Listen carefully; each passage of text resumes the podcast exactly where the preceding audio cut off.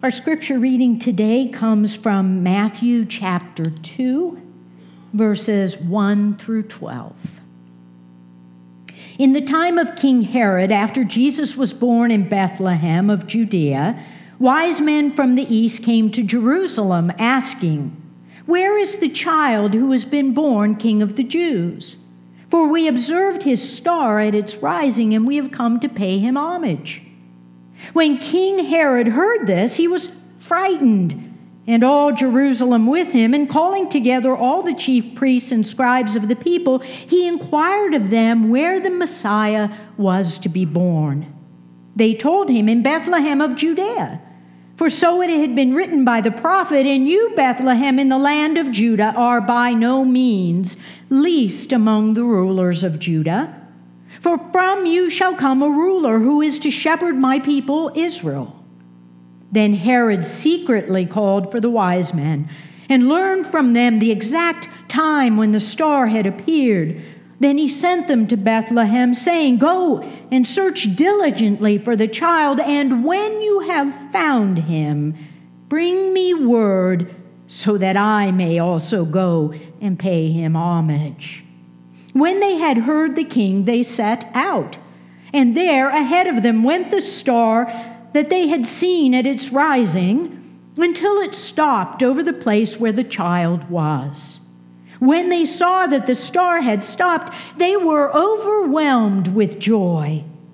On entering the house, they saw the child with Mary, his mother, and they knelt down and paid him homage.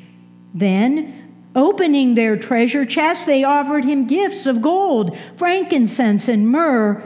And having been warned in a dream not to return to Herod, they left for their own country by another road.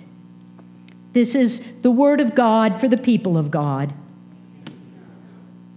So, uh, this Sunday is the close of our Christmas season. It is Epiphany Sunday, which is actually January 6th, 12 days uh, after Christmas. Uh, and we, we celebrate it on the first Sunday following January 6th.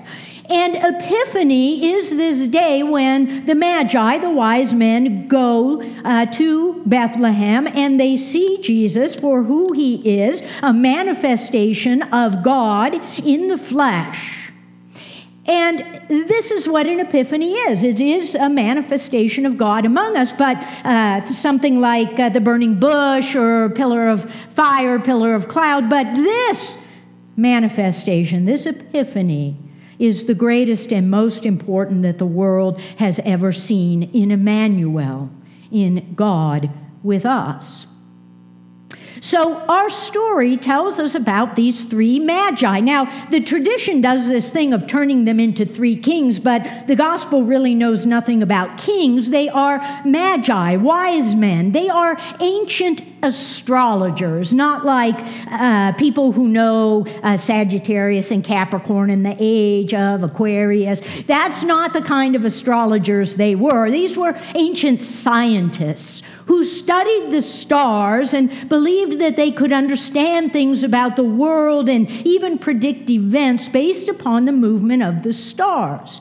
And when a phenomenal kind of star were to appear, it usually indicated the birth of a king or royalty. So when this star appears, uh, they realize that this is uh, the birth of a king, the king of the Jews, and they want to know where he is. Well, Herod, who is also a little bit concerned about his power as king, is kind of, uh, he's frightened, but he's also not happy that there might be another king who might impinge upon him. And so he says to these magi, hey, you go find that little king. And when you do, just come back and let me know.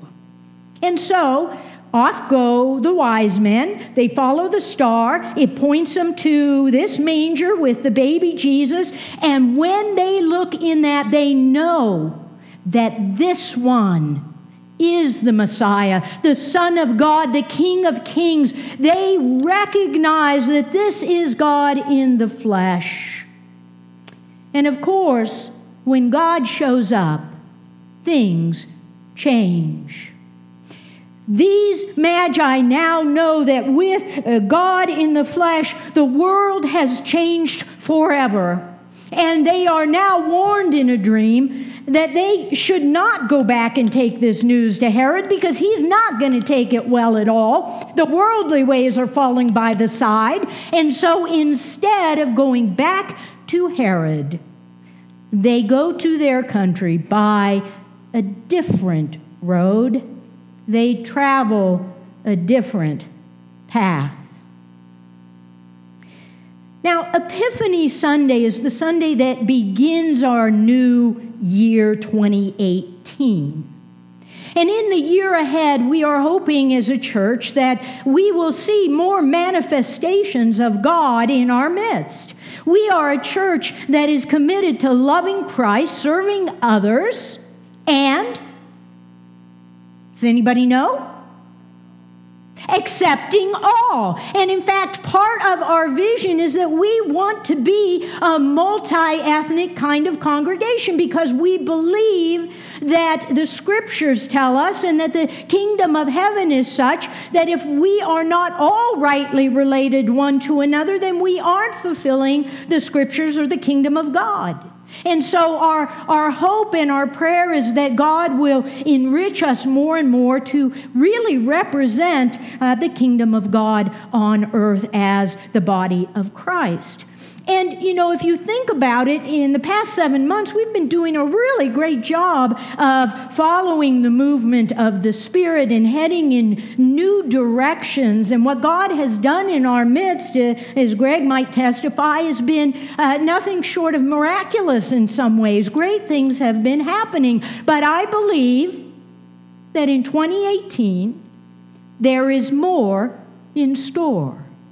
I believe that God and the Holy Spirit is continuing to move and that God will make, uh, make ways uh, that, that the things that are uh, impeding our path will be moved aside and uh, God will bring us everything we need to continue on this journey for the sake of God on earth to go on from glory to glory, being the people that God calls us to be. In 2018, God is going to do some amazing things here at the village, and partly because the village is already a place where you have such DNA to be open to this kind of change and new path and new thing that God is doing. This couldn't happen at just any church. And that is true. And so in 2018, we're excited and we're waiting to see what God is going to do next. And uh, I really believe that, that God has a lot ahead of us. And so, when we begin with this story of the Magi, they are wise men, not because they're scientists who follow the stars, that's all well and good, but they're wise because they have so much to tell us about how to live our life in God if we really want to be uh, faithful disciples and follow uh, the way of Christ in the world. And so, the first thing uh, that these wise men uh, teach us is that we must go wherever God is appearing we need to go out or find within the places where God is showing up because when God shows up, things change. And sometimes we get this idea that God is somehow contained within the walls of the church like some kind of hermit uh, that, you know, we open and we come in and there's God. But the truth of the matter is, God is everywhere and God is already out at work in the world. And it's up to us to join us, in, to join with God in that work as the body of Christ. And yes, sometimes God is asking us to be at work within the building, and He'll show up then too. And so, uh, one of the interesting things about being where God shows up or where God appears is that it isn't always a place where we want to go. I mean, think about these magi. Yes, they're looking for the king after following the star, but on the other hand, they don't go to Bethlehem. It's Herod who tells them to go to Bethlehem. For all I know, they might have been going, well, uh, no, actually, we have to go home to uh, the spouses and the kids and the to do list and the paying customers for our readings. They may not have wanted to go to Bethlehem, but Herod told them to go, and they were obedient to that call. They went dutifully, and in doing so, they encountered the living God. All of us, as we grow up, have to learn something about responsibility and self discipline. You know, we uh, may or may not feel like paying our bills. We're going to pay them anyway. We may or may not feel like going to work. We may or may not feel like paying our tax. Well, we never feel like paying our taxes, but we do it anyway because we understand that's part of our responsibility and our self discipline. In fact, with our children, uh, we try and raise them in a way that will teach them to have some of this sense of discipline in their lives. For example, if we go in their room and they're on their uh, tablet playing a game, and we say to them, okay, time to stop playing your game and now pick up your toys and clean up your room, and we come back in 15 minutes and they're still playing their game, uh, there aren't very many of us who would say, ah, that's all right, just go on playing and leave. Instead, we're going to say, hey, you need to get off your game now and clean up your room, as I said. And why? Because if we don't start to instill this in them, as they grow up, they're going to have problems because they're not going to be uh, self disciplined. And so sometimes we think in our lives that uh, we don't have to exert the same kind of self discipline in our spiritual or faith lives. In other words, people will say, Well, you know, I don't really feel like going to church today, so they don't come. Or they say, I don't feel like serving in the church. Let others do that. Or I don't feel like reading my Bible or uh, doing a devotional or praying for others. But it's not about what we feel. I've said this before feelings are fickle. And there's a sense of duty and responsibility and self discipline that when we do these things uh, on behalf of God and because the scriptures tell us to do them, that we find ourselves in places where we will encounter the living God. And when God shows up, things change. So when we encounter the living God, when we see Christ anew in our lives, in these places and times when we're open to the movement of the Spirit, then that leads us uh, to a second thing that the Magi teach us. And here they are. One, they've encountered, they've gone where they need to go. But now, if you remember, they take a different path from there. They change directions because once you have encountered the living God, you are not the same anymore. The church is not the same anymore. The world is not the same. You can't walk away from an encounter with God and be the very same person or place anymore. It's just not how God works. God works and moves us and grows us by stages and leads us forward. And those encounters bring us to a different place. But of course, for some of us, we get kind of uh, comfortable or we get afraid to change. We want to kind of stay right where we are because if we're right where we are, we at least we know what we got. At least we know, you know, well, I may not like this, but I know what I got here and I don't know what will happen if I step out, if I go there. I mean, oh my goodness, things could change. And of course, Faith is not a matter of knowing, faith is a matter of going. And trusting that when God calls us to step out, great things can happen. Some of you may have seen uh, the movie that was recently released, The Greatest Showman. Uh, Jay has seen it three times in the past week. I'm not making this up.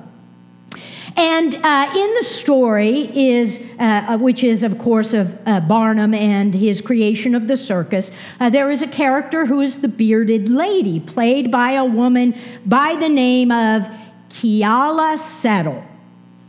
And uh, her whole life, you know, Keala Settle uh, is not the prettiest person. She's not the skinniest person. She's biracial. She's always felt a little out of place um, and not been comfortable in her own skin and so forth. And so when they are going through the readings of the script, preparing for the filming, she has sort of the key song in the movie, This Is Me where she says, This is who I am, and I'm just going to claim who I am, as if, you know, who God made me to be. But the problem was in all of the readings of the script, she wouldn't get out from behind her music stand. She was afraid to get out. But finally, in the last read through, she musters the courage to step out from that music stand. And what happens, it, you, you, she is not only transformed, but everyone in that room is changed by what she does. Watch this video.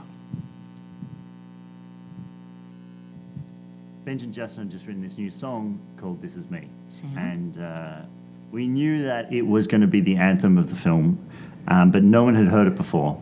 And no one had heard Keala sing it live. And who I didn't even want to come out from behind the music stand. I didn't. I, I kept saying to her, just step out because this is your moment and you have to step out into the ring, metaphorically, because that's what you're doing and you got to stand right there in front of everyone and just belt this out. And I didn't want to. In fact, I stood behind that music stand Yeah. until the day of that presentation. There was a moment in the song that I actually was so scared that I had to actually grab Hugh's hand so that I had somebody to hold on to. And then we got to the end of the number, and all I remember is just deafening, deafening applause. It was a sort of otherworldly experience. It was one of those moments that will stay with me the rest of my life. Unfortunately, we filmed it.